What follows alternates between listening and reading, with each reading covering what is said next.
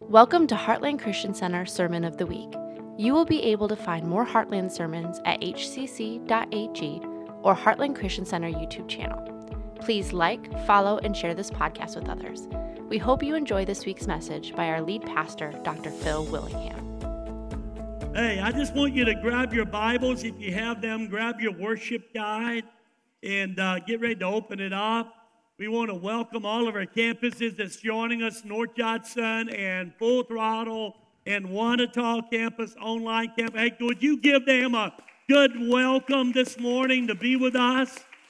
Hey, it's good to have a friend, Dale, over. This is Sunshine's friend, Dale, Miss Deb, his mom. It's great having you, buddy, in service with us this morning. How many had a birthday this month in October? This is, how many had a birthday? There's a couple. There's a couple here. We have a board member that had a birthday, and he ran six miles at 60 years of age. That's pretty good. Terry, you did it awesome. Come on, give Terry a good hand clap. He, six miles. Somebody asked me how come I didn't run yesterday. I told I ran yesterday. Matter of fact, my son-in-law and I and my two grandsons, we ran. I bet I ran five, six miles because we ran different points and tried to catch up with people and cheer them on, and then we go back the other way. So we we we found a way to get in some miles. And uh, this morning, I want us to go to Matthew Gospel, chapter 24. We, we've been in this series of questions that, that Jesus asked. He asked over 300 questions, but we've been looking for the last several weeks. There was about 100 questions that was asked of Jesus. Out of those 100 questions that was asked, he only answers about eight or ten of those questions, depending upon the translation. This morning, I want to go to Matthew chapter 24, and I want us to look at three things that the disciples asked Jesus that very much touches where we are today.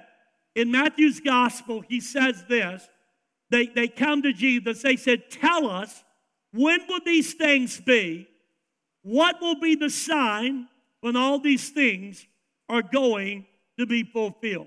Now, when the disciples started following Jesus, they had this longing that the day was going to come that all of the Old Testament prophecies would be fulfilled and the kingdom of God would be set up on this earth.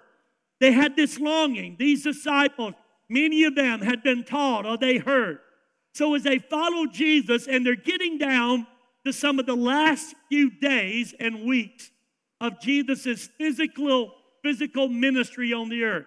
And they come to Jesus and basically they want to know three things. When will these things occur? Matthew 24, he starts talking about all these things. What's going to be the sign that Christ is coming? And when will the end of this present age be? Now, Matthew 24, when you start reading that, it details a list of signs that Jesus gives the answer those questions. And as we study the conditions prior to the second coming of Jesus, most of us can understand that much of this has already taken place. So we are we are near the coming of Christ. But as Jesus kind of starts wrapping this thing up, and he starts answering these questions, he, he brings to them the very important point that as, as the kingdom of God begins to come together, as, as things start wrapping up, he addresses their questions about all the events that happen, by, by basically dealing with four very, what I call essentials from, from Jesus as he teaches us on this. But because he wants us to understand that what's going on then, over 2,000 years ago, what's going on today is so important that we bring clarity of why is this happening, what's going on. So, so the very first essential that Jesus makes mention of here, he says, I, I do not want you to be led astray.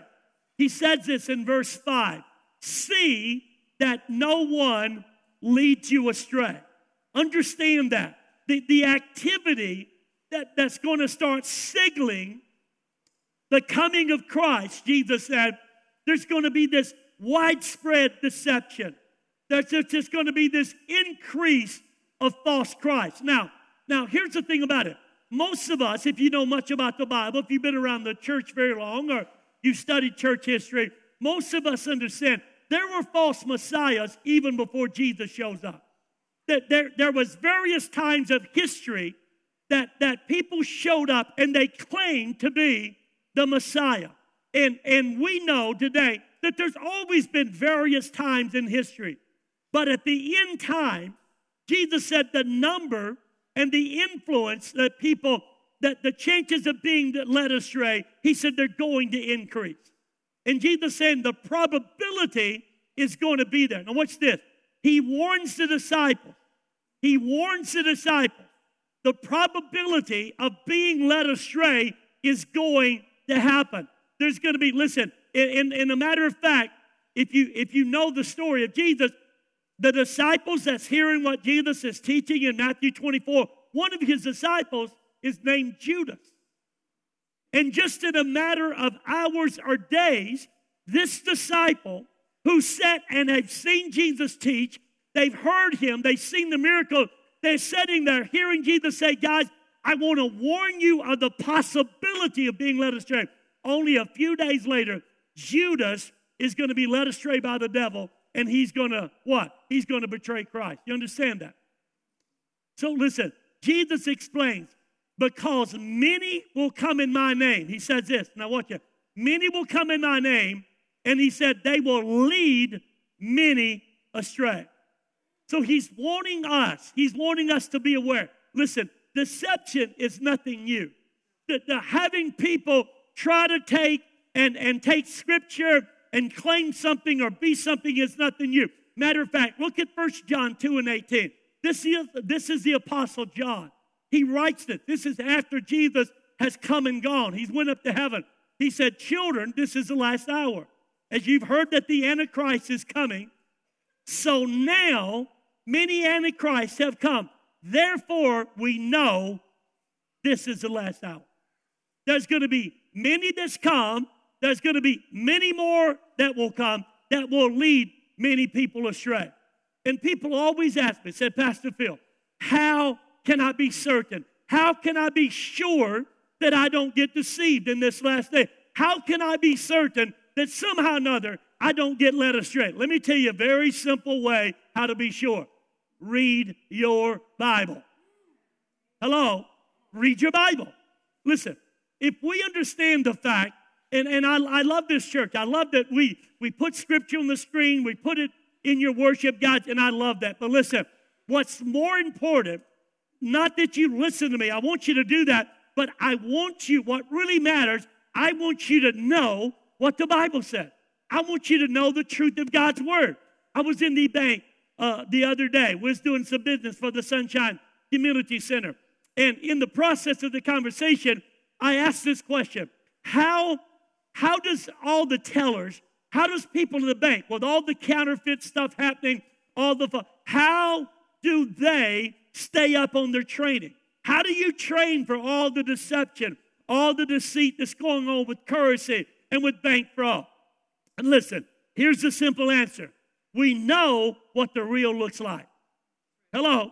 We know what the real looks like. That we don't train our tellers on knowing every little mark that a, that a counterfeit $100 bill will have or $20 bill. We don't, we don't try to train how every little transaction on the web, this, that. What we train them is that if you know what the truth looks like, if you know what the real looks like, then you won't be led astray. Can I tell you, it's the same way about this book.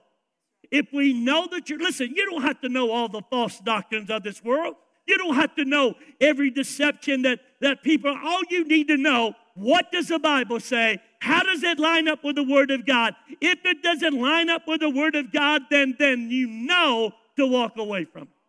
Well, that's good preaching, Pastor Phil.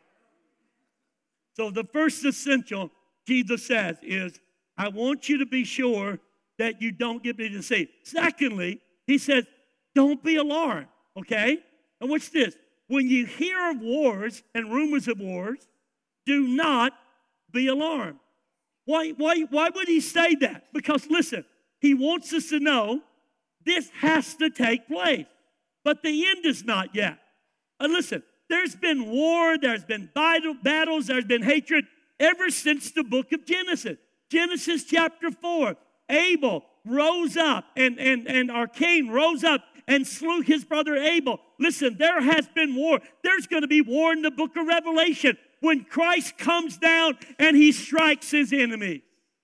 Listen, throughout human history, war reminds us that we live in this broken world. Throughout human history, the battles remind us, the, the, the, the aggravation, the, the, the, the, all the hatred going on. Listen, it reminds us that we are living in the last days and we're longing for the day when Jesus Christ. Jesus said, Listen, don't be alarmed. Nation's going to rise against nation, kingdom against kingdom. There's going to be earthquakes in various places, there's going to be famines, but these are the beginning. Everybody say beginning. They're beginning of what? Birth pain.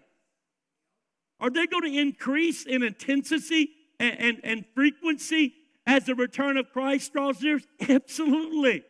We have so many expecting parents that, that has had new babies. We've got some now that are expecting they're going to have more babies. We love it. We love to see crying babies in our church. We love to see that. But listen, every expecting parent knows that when they start feeling contractions, when they start having some birth pain, listen, they better be ready in order to reach the hospital or the birthing mama or the bathtub or wherever it's going to be born nowadays. You know, they, they know something is happening.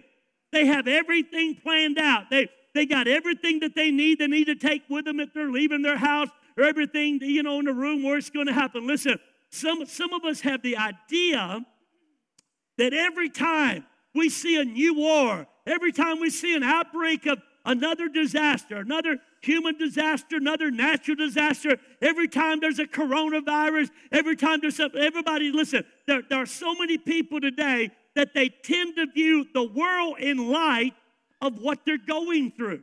You follow me? We, we look at what's happening in light of, wow, this must be bad. We, I mean, we're really going through this. Listen, all through human history, there's always been something like this happening. What are they? They just been birth pains. And in the case of the disciples, as they approached 70 AD, when the when the temple is going to be totally destroyed, that was the case. Then it's the case for the last 2,000 years that we, we've been having, the earth has been having these contractions. But rather than get preoccupied with, with the pain that we're feeling, what we have to do, we have to understand that, wait a minute, listen, that this is just telling us we're closer than we think. That makes sense. So, what's this? Jesus said, Don't be led astray. Don't be alarmed. And then, thirdly, he said we have to be on our guard. Look at verse 9. He said, Be on your guard. Now, the disciples, when are these things happening? What's going to be the sign? When is the end? He said, Listen, I don't want you to be led astray. I don't want you to get alarmed. I tell people all the time, this is not the day for the church to be afraid. You understand that? Listen, there is never, never, never, ever the possibility of a Christ follower walking in fear. You shouldn't. Is there opportunity? Yes. Is there things that we can see and, and we can experience it? Yeah. But listen, when those opportunities, the fear comes up, what we have to do, we have to focus on Him that is greater and walk in faith and not fear. That's good preaching right there. We don't sit around with a remote control, changing channels and just, just traumatizing our. No, that's the enemy doing that to you. He said, I don't want you to be deceived. I don't want you to be afraid. And then he says, I want you to be on guard. He says this in verse 9 Be on your guard. Why? Because you're going to be delivered over to the council. You're going to be beaten in the synagogues, and you'll stand before governors and kings for my sake to bear witness before them. Now, most of us who know Matthew, Mark, Luke, John, Acts, the book of Acts, when the Holy Spirit comes, the birth of the church, most of us understand that the immediate application of that scripture, you're going to be delivered over to the council.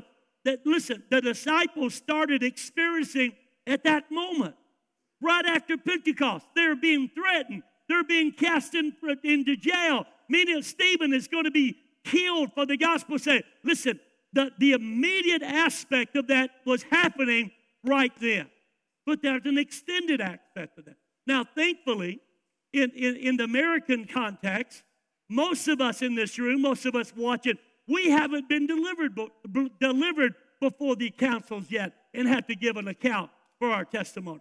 Most of us, listen, we haven't had to stand before governors or our kings and give an answer. Listen, I don't think anybody got beat up coming to church today, did you?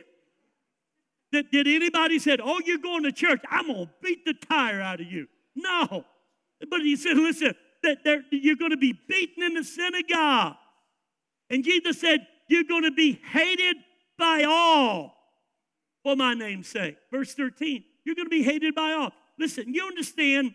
At that time in history, the Jews hated Christians. The Jews hated Christians because the Christians believed Jesus was the Messiah. Christians believed that he was the promised child of God. The Jews hated Christians, Gentiles hated Christians because, listen, Gentiles believed that Christians was atheists because they wouldn't worship all the Roman gods that they were worshiping, and they, can, they considered Christians cannibals. Listen, Gentiles considered Christians cannibals because what we're going to do here at the end of the service, when we take that bread and that, that juice that represents the body and the blood of Jesus, the early church would practice that on an ongoing process. And the, and the Gentiles of the Romans said, they are just a bunch of cannibals because they're eating the body of Jesus and drinking the blood of Jesus. You follow me? They, they were experiencing all kind of hatred. And Jesus said in, in in John 14 and 20, you're going to be persecuted because, listen, if they persecuted me, they're going to persecute you. Now, again, most of us sitting in this room, we can be thankful we're not experiencing that yet. Hello? Yet.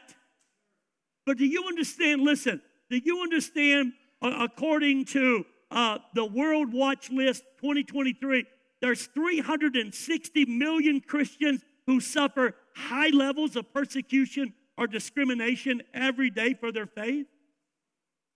One in seven Christians are persecuted around the world right now.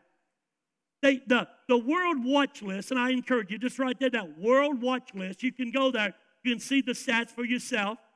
They look at the top 50 countries where the most danger, where it's most dangerous to follow Jesus and the most dangerous country in the world, still today, right now, is North Korea. Because in North Korea, if, if, if they discover that you are a Christian, if they discover that you follow Jesus Christ, you can either be deported to a labor camp and, and you'll be charged with a political crime, or you'll be killed right on the spot. It's happening. Now, thankful we're not there yeah, come on, come on. We're not there. What? Yeah. But it's happening right now in, in, in North Korea. If, if you're going, if you're going to worship with other believers, now listen, in America, we take this right here for granted. We take this assembly because there's so many churches you can go to. You just pick and choose and there's people they do, they scroll. I think I'm to try. And we have people all the time say, well, we're just kind of church hopping. We're just trying to shopping around, kicking the tire. And that's okay. I'm, I'm to, if you're here doing that, great. But listen, you understand, in North Korea, if you want to worship with other Christians, you have to be given a secret code and they identify secret places. It always changes. So 170 South, uh, uh, South State Road 49, Valparaiso, Indiana, that might be the place we're meeting today, but it might not be the place where we meet tonight for baptism. So you got to stay alert. Hello? You got to be in the know. You understand we got Christians in America? Look at your neighbor and said, Our pastor loves us. Come on, just say, He loves us. We got Christians in America, if it's not convenient, They don't go.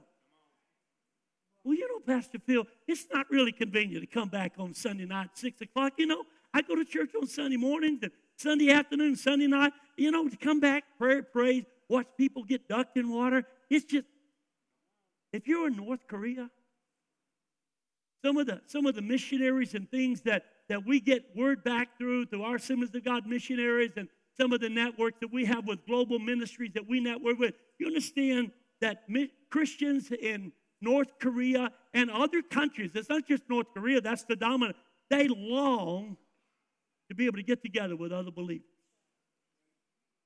Some of us in America, we wait till our service is almost over with worship before we even show up because we don't want to be bothered.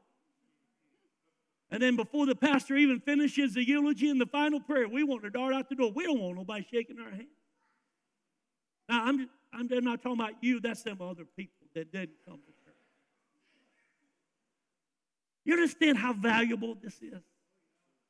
You understand how much more valuable? Listen, 1 Peter 4 12. Let me just read the scripture. Some of you said, He's meddling today. Listen, beloved, do not be surprised at the fiery trial when it comes upon you to test you as though something strange is happening to you, but rejoice insofar as you share Christ's suffering, that you may also rejoice and be glad. When?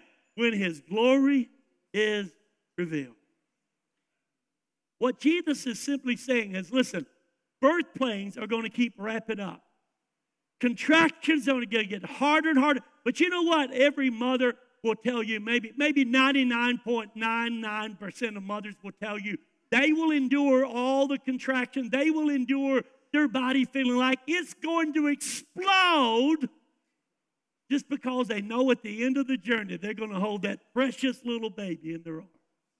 Follow me? When Rhonda, when our last child was born, Amber, when Rhonda grabbed my tie and she pulled me, I mean, she grabbed, that's one reason why I quit wearing as many ties. She pulled me down and she said, If you ever do this to me again, I will kill you.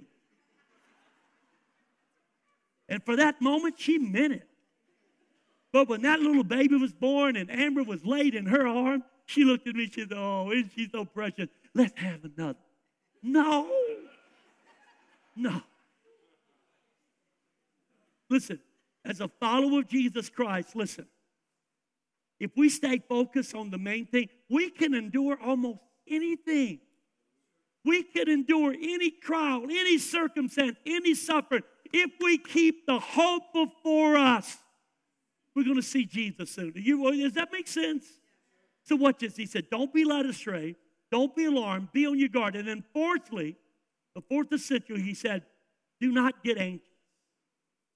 We must not get anxious. When the trials, when circumstances, listen, why? Because the gospel has to be proclaimed to all nations. Now, what's this? What does that mean? Don't get anxious, but the gospel is going to be preached and then going to end. Listen, in Mark's, in Mark's account of this, in Mark chapter 13, Jesus physically walks out of the temple. He literally walks out of the temple in the conversation, signifying that God's presence will no longer be signified or limited to the temple, but now his spirit, his power will inhabit the people. You follow me? His spirit's not, listen, the spirit, the presence of God, we call this the house of God, the church. Listen, this is not where God wants to dwell. Where does God want to dwell? Right here. And in Acts chapter 1 and verse 8, it's going to happen just in a matter of about 40 days. They're going to be up in the upper room. They're going to be waiting for the promise of the Father. The Holy Spirit's going to come. Jesus said, You're going to receive power, and the Holy Ghost is going to come upon you, and you're going to be witnesses of Jerusalem, Judea, Samaria, and to the uttermost parts of the earth. And that's what happened in the book of Acts. In the days leading up to, to Jesus' leaving this earth and then promising that he's going to come back, he said the gospel is going to spread to the ends of the earth. Now, does that mean that that uh, the gospel has, has now gone everywhere and there's nowhere else for it to go? No. Matter of fact, there's another website you can it called the, it's called the Joshua uh, Project. The Joshua Project said that there's 17,446 people groups in the world. Over 17,000 people groups. Out of the 17,000 people groups, there's 7,391 of them who, who are considered unreached. But think about that. That's over 42% of the world's population that is considered unreached. Now, what's this? When we talk about unreached, we're not talking about necessarily their lostness. We're talking about simply that there's over 42% of people that lack access, not availability. Listen, the gospel is being preached around the world. We have satellite, we have TV, we have radio. I mean, there's just about hardly any place you can go anymore. That's the reason why the, the, the web, the, the, the iPhone becomes so popular, apps become so popular, because you can go about anywhere in the world and you might not have internet, but you're going to have a cell phone. And listen, 42% of people have, listen, they, it, it isn't so much their lack availability, they lack accessibility to the gospel. Now, what's this? One of the reasons why, and I tell you this, and I want to tell you, one of the reasons why we're doing the Sunshine Community Center project is simply this. We want to go after the families uh, that have disability children who somehow or another they feel like the church doesn't understand. There's not a person listening to me that doesn't believe that Jesus died for the world. You understand that? We all believe that, right? Come on. You know, nod your head like a chicken eating corn. Come on, you know.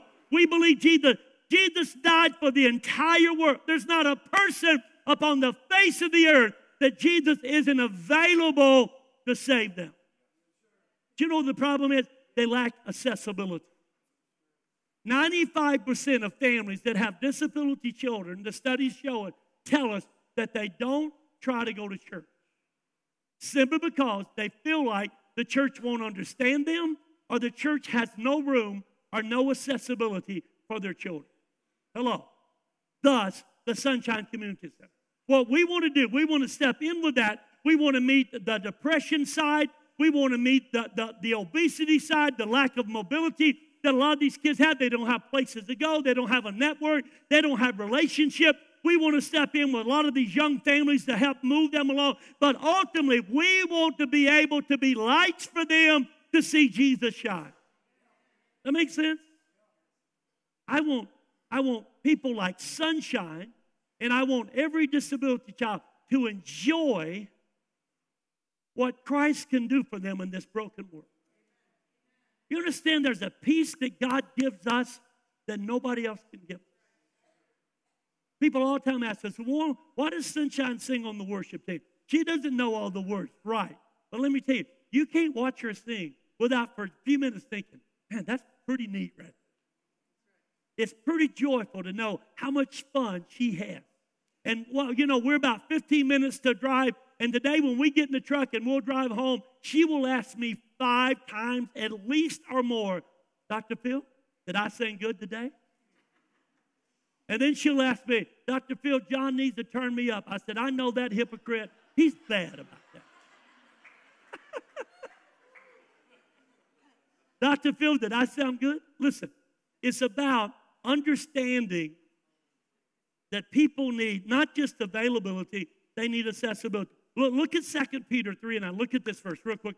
He says this The Lord is not slack. The, the Lord is not slow to fulfill his promise, as some count slowness. Now, listen, people all the time say, well, why, how come Jesus hasn't already come? How come he doesn't come back and fix this broken world, solve the problem? The Lord is not slow to fulfill his promise, but he's patient. Listen, towards you. Why? Not wishing that any should perish, but that all should come to, re- to repentance. How many's glad of God's patience? Paul, but you're, how, how, how long you been coming to Heartland? How long? You, you've been 15 years? Probably, huh? 2005, you've been coming to Heartland. Somebody do the math real quick. 2023. How many? 18 years. What if 19 years ago God would have said, you know what, Paul Mateer, I'm done with you. You knucklehead, you hard headed, you truck driver, you biker, you. What if 19 years he would have given up? He had, he had two daughters in youth service. I, am sorry, I didn't, I didn't get permission. He had two daughters in youth service that was coming to youth. They got plugged in. Huh? They, they did. They got plugged into youth. And you know what? One of the, some of their prayer requests was praying for mom and dad. Now, Jerry comes to church too. She wasn't as hard headed as, as, Paul was, but she had her own issues, though. Come on. She, so, but what, what if, what if, what if 19 years ago, God said, I'm done? You know what? God was patient. How many more people are in the kingdom of God today simply because God's patient with you? Some of you, you're here, but you're not here yet. You're, you're, you're listening, but you're not yet following, as we are singing about a while ago. But guess what? The Bible says God is patient. Pra- praise God that He's patient with us. You understand that Peter, James, and John, and Andrew, and all the apostles, they, they had no concept of the North America to, over 2,000 years ago. They, they had no concept that there would be a, a United States of America. But thank God He did. The, the disciples had no concept. Let me, you know, people, people read the book of Revelation, they say, oh, it's so scary. Let me read you Revelations chapter 7, verse 9 and 10. This is what the Apostle John writes. Listen, Apostle John said, I saw a great multitude that no one could number from every nation, from all the tribes of people and languages, standing before the throne, before the Lamb, clothed in white robes, with palm branches in their hand, and crying out with a loud voice, Salvation belongs to our God who sits on the throne and to the Lamb. Nation upon nation, tribes of people, languages.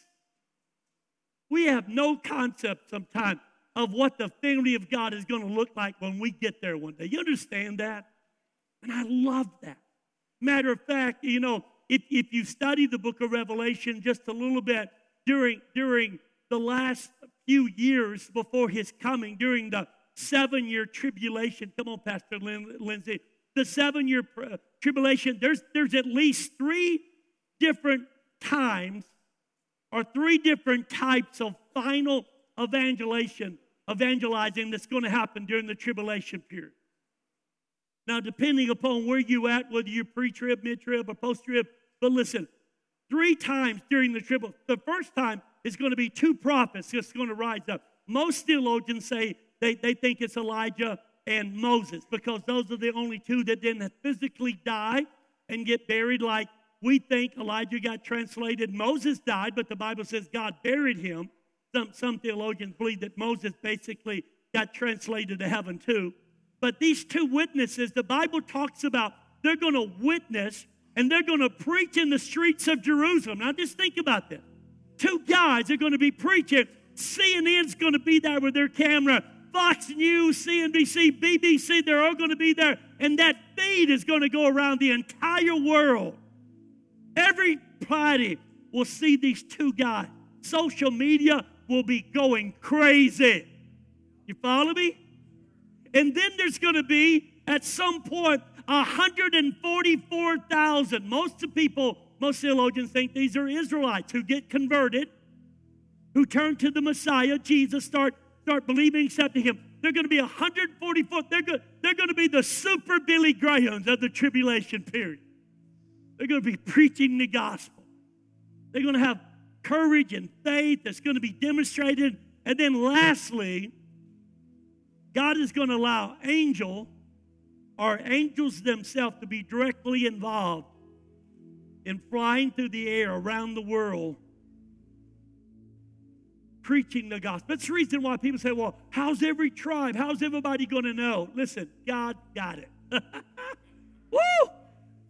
He knows how to do it. Just before Christ returns, just before the final door is shut, just before the act of grace is over with, He lets the two witnesses he lets 144,000. He lets the angel himself. And throughout this seven year period, there's going to be people witnessing the great miracles of God. I love that. We have been close to his coming for over 2,000 years. You understand? So let me, let me give you four parameters as I wrap this thing up, and then we're going to go to the Lord's table with communion. Because Jesus, Jesus is going to teach us that he that endures to the end is going to be saved. Now listen, he's not talking about people, oh, I tell you what, I just, I'm just trying to hold on to Jesus comes. I just, no. The, the word endure there, the Greek word, it means to persevere. The person who perseveres, the person who relies totally upon the grace of God. He ain't talking about our own strength. He ain't talking about our own ability to do this. He's talking about when, when, when we go through trials and struggles and circumstances that we persevere. We don't let our hearts grow cold because he talked about in Matthew 24 because the wicked wickedness is going to abound. Guess what happened? The love of many is going to wax cold. People are going to get hard. You, you think we have a harshness and a hardness in our world right now? Wait till we get even closer. We're moving every day.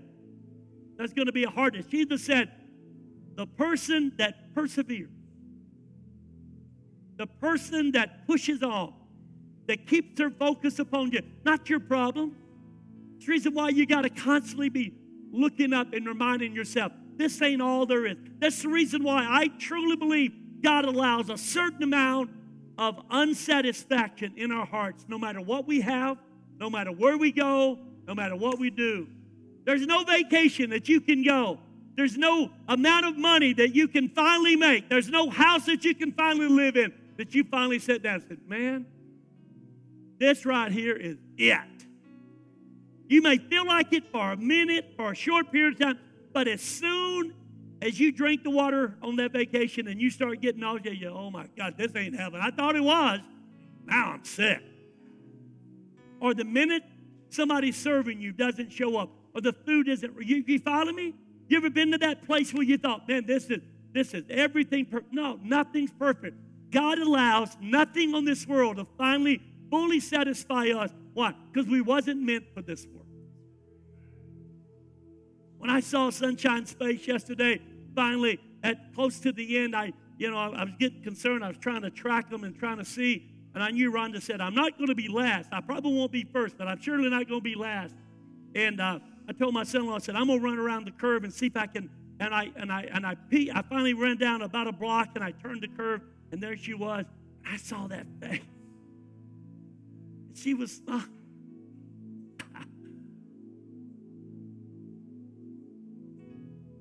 God, that's that's gonna be one day. That's gonna be one day. But the smile will nothing compare to what God wants to do. Let, let me let me suggest to you four, four principal parameters that we have to stay. Number one, that there has to be seriousness, not sensationalism. Listen, we have to shun the sensationalist approach as we as we see the, the end time events happening in our world today. Anytime there's a crisis, anytime there's a natural disaster, anytime there's a COVID 19, whatever, listen, there's, there's a chorus of voices that that just start announcing, you know, man, this is this is the Antichrist. This is, you know, the the, the shots or whatever. This is it. You know, but man, Jesus, I mean, no, it's sensationalism. Listen, the problem with if everything is a sign, then nothing is a sign. You follow me? If everything becomes a sign to us, well, this is it. This is no, nothing is a sign. We can't we have to be careful that we don't manufacture every current situation in our time to be some sensationalist event that, well, this is it. I'm telling you what. Secondly, it has to be scripture first, not headlines. Listen, current events, headlines, world news, all the things that, listen, they have to be assessed in light of the Bible not the other way around. Listen, the, the danger rises, and, and some fall, fall, fall prey to the temptation that, that when, when some sensational event happens or some war or some crime, just like the whole Middle East right now, people, people then go to the scripture and they try to find some, uh, some obscure scripture and match it up and try to make it, well, this is it. No, scripture first. Scripture first. And we can read that. We can we can read the scripture. The Euphrates River is, is continuing to dry up right now. Read Ezekiel 37, 38. When the armies come in really against Israel, like they're going to come, they're going to march in, and the Euphrates River will not listen. But we can't say, "Oh, that's uh, that that." No, listen. We have to just keep our mind on the Scripture, right? Come on. Third thing, third thing Jesus is talking about. Now, what's this? He's talking about the second coming, not his rapture. I, am not going to try to get in the weeds on this, but listen. Everything that Jesus is talking about in Matthew 24 and Mark 13 and Luke, listen, is, is directly related to the second coming of Jesus back to this earth.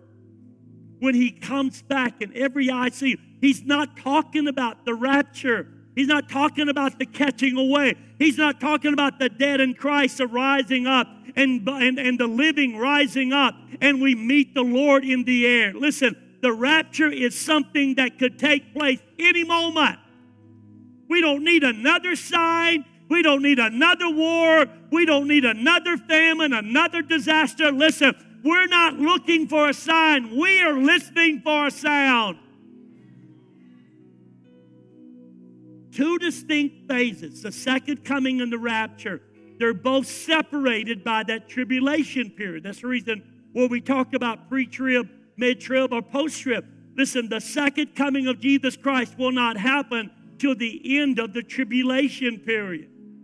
And the signs of Christ's second coming is, listen, that Jesus talks about is, is something that is going to happen. And as we get closer, those birth pains and contractions, they're going to get more and more. But listen, I warn you, you don't need another sign before Jesus could come. He could come today. It's kind of like it's kind of like this. Let me just give you this illustration. We're we're real close to Christmas, right? Come on. When it comes to the signs of Christmas, when, when, when Christmas gets near, there's all kinds of signs around. The rapture, the second coming of Jesus, is like Christmas. When you get to the fall, you start hearing com- already commercial. We even got Halloween over with. They're already talking about Christmas, right? Come on. Thanksgiving's going to take place November 24th. You don't hear nothing about Thanksgiving, but guess what? It's going to happen. Hello?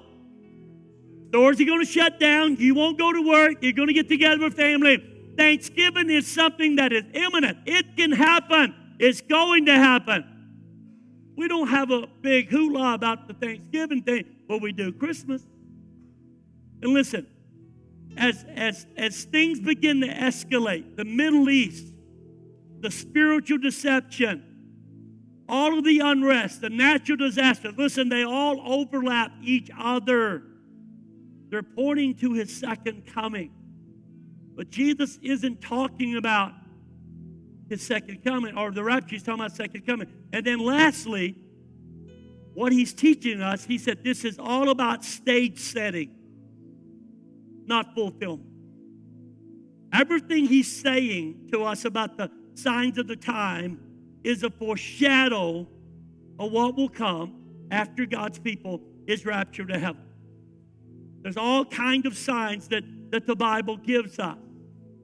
And it's important that we, we keep up with, with, with the news. I'm not saying that. It's important that we read the Bibles. We know. Yet, listen, we can't, we can't get so captivated by signs that we stop listening with the sound. The trump of God will go a sound. The dead in Christ are going to rise first then we which are alive and remain are going to be called up to be with the Lord. That's going to be an incredible time. You understand that? I love this. I, I didn't put this first, but let me just read it. Hebrews 9 26. Because I think we can take comfort in the best is yet to come. Hebrews 9 26 says, Christ has appeared once and for all at the climax of the ages to put away sin by the sacrifice of himself. And just as it's appointed for man to die once, and after that judgment, so Christ, having been offered once and for all to bear the sins of many, will appear the second time, not to deal with sin, but to save those who are eagerly waiting. You understand when Christ does show up, when Christ comes back to this earth, he isn't coming as our Savior, he's coming as the judge, but he's ultimately coming to save those who eagerly are waiting for him. Now, most of us in this room, we're saying, Pastor Phil, I sure hope I'm gone before all this stuff in, in Revelation happens. And listen, I pray we are. But we do know as the contractions continue to move and we still feel the birth pain, some of the persecution that we're seeing around the world about Christians, it may continue to move towards the United States of America. We're seeing it right now with some of the hostility towards people of faith. But listen, we're not going to lose hope, are we? Come on. We're not going to give up. We're not going to get down. We're not going to get worried. We're going to say, you know what, God? You've got everything under control. Come on. Somebody give the Lord a praise if you believe that. Listen, we're, we're going we're gonna close this morning. There, there's a communion cup, should be setting in front of you. If you're up in the balcony, you might have to reach behind you to that. Because listen, communion, the Lord's Supper, the Eucharist, whatever you're familiar to call it, the Bible teaches us it's a regular reminder that we look and we expect his return. Matter of fact, when you read Apostle Paul's words in, in 1 Corinthians 11, he says, We take this cup and we do this in remembrance of him till he comes. Now, listen, we know Jesus is coming. Communion is that reminder of what he did on the cross. He sacrificed himself, he resurrected himself from the grave, he put together a body of Christ, a church, and he says, Listen, I'm going to redeem my church and my people. I'm going to come again. John chapter 14, it said, If I go, I will come back to receive you unto myself. And I love that. He's going to come again. What, what the challenge is that you and I stay in the race. The challenge is today. Come, come here, Sister Rhonda. I want, I want you to share. Rhonda, she walked this 5K with, with uh, Sunshine. And um, she was sharing with me afterwards, and I, I, she didn't know she was going to do this. First service, she got real emotional, and uh, but but I wanted I wanted her to share because she, she I feel like the Lord gave her a unique experience towards the end. Thank you. Share share with the people. I'm going to be prepared now. I wasn't the first service. it caught me by surprise. Now, knowing me, you know I'm not a runner. And they mentioned the marathon is for runners. I said, I'm not going to do that because I tell people, you know what? If some you see me run and get your gun, shoot it because something's chasing me. When I was a little girl, I wasn't running. I was riding my bike everywhere, but running wasn't for me. But when I found out there was walking time, I said, "Oh, me and Sunshine can do that." I mean, I probably walk three miles a, a, a week, you know, so maybe once or twice a week as far as that goes. But we got there, didn't know what to expect, but we had to get up early. Sunshine didn't like getting up at 4 o'clock. But we got up early and we had to be there. Was it 13,000 people there to run? Almost 15,000. 15,000 people. So everybody's getting out in the middle of the streets. And you're just got people all the way around you. This is life. You're thrown in there on that road, and everybody, they sound the trumpet, and you start walking. And you start going down the road, and you're working people and people saying hi to you and hi, how are you? And fine. They keep walking. You got some friends that's there and they come up and say, hey, how are you? Are you making it okay? I'm doing just fine. We're doing good. And they pass you. Then there's some people in front of you. They slow down and then you pass them. And you keep walking and you get some people gets further away and there's just a few hanging around and you keep walking. And I got to thinking, you know, this is about like life. And so I'm hitting over some mud puddles and hitting some potholes and walking around. The wind's cold and it's blowing and hitting you in the face and looking at sunshine. Said, You making it okay? Yes, ma'am. You okay? Yes, ma'am. We keep walking. We hit the first mile. It's the sunshine. We made a first mile. We are almost there. We, we're doing it good, girl. And then we go to the second mile. And, oh, sunshine, there's the second mile marker. And then we get halfway through that, and this little girl comes up walking to me, and she says, Hey, how are you? I said, I'm doing just fine. How are you? She says, I'm doing good. I said, What's making you walk today? She said, Oh, my husband's running. And she says, I've got um, a problem. And she says, I don't, uh, I don't relate good to him being out like this. She said, I got ADHD. And I said, Oh, okay. And she said, So I keep myself occupied while he's out there running. I said, Well, that's well, you're having a good day then. She said, Yeah. She said, But I've had a wreck. My collarbone's broke, got four ribs broke, and she pulled something. I said, Well, Lord, girl, how did you do that? She said, I was on my little um, electric motorcycle and uh, I had a wreck, ran it into a wall. I said, Oh, honey, you must have been in a lot of pain. She said, I was, but I'm better now. So we just kept walking. And I, I said, Are we almost there yet? She said, Oh, we're making it. And she said, We'll be getting it. She said, We can run this curve and another curve and we'll be close by. She said, You we just keep walking? And she said, You'll know you're there because you think things starts changing just a little bit. I go, Oh, okay. That'll be good. And so we keep walking, and sure enough, I start hearing music. And I hear this great quiet crowd. I'm going to start crying now. Mm. Great crowd of people shouting, You're making it. You're almost home. Keep going. And I go, Lord, this is going to be like that day when we go to heaven. We get to hear those that wow. have prayed for us our mothers, our daddies, our great grandparents, yeah. aunts and uncles that's already passed us. Down through the years, they've prayed for us. They may not be living today to see it, but we are surrounded by the great crowd of witnesses, yeah. and they're cheering us on. Yeah. And you know, when you get closer and closer and closer, and you, you see those people that passed you, they're standing over there on the lines on the sides, and they're screaming and hollering, You did it! You it! Come on in! Come on in! And then you got people on the other side of the finish line smiling, Come on in! You finished! You finished! They put a ribbon around your neck with a token on it that you finished. Then you walk on a little further and they give you a hat, my crown, to warm my body. Let me tell you, it's going to be worth it all to see Jesus come back, to be able to go and see. You, you, know what? When I got up there and I got all that and got my banana, I got my water, I stopped and I said, you know what? Those potholes don't mean nothing to me now. Yeah. That cold wind that was hitting me in the face, it means nothing now. Those mud puddles that I walked through, hey, they don't mean nothing. You know why? Because I walked through it. And because I know the reward was at the end. Hallelujah. she could preach, couldn't she? Yeah, she could preach. Thank you for listening to Heartland Christian Center Sermon of the Week. If you would like to partner with us and give, please go to hcc.ag and click to Give tab. Please like, follow, and share this podcast with others. Also, if you have a prayer request or want to contact Heartland, please email us at pastorphil at hcc3d.com. Have a blessed week.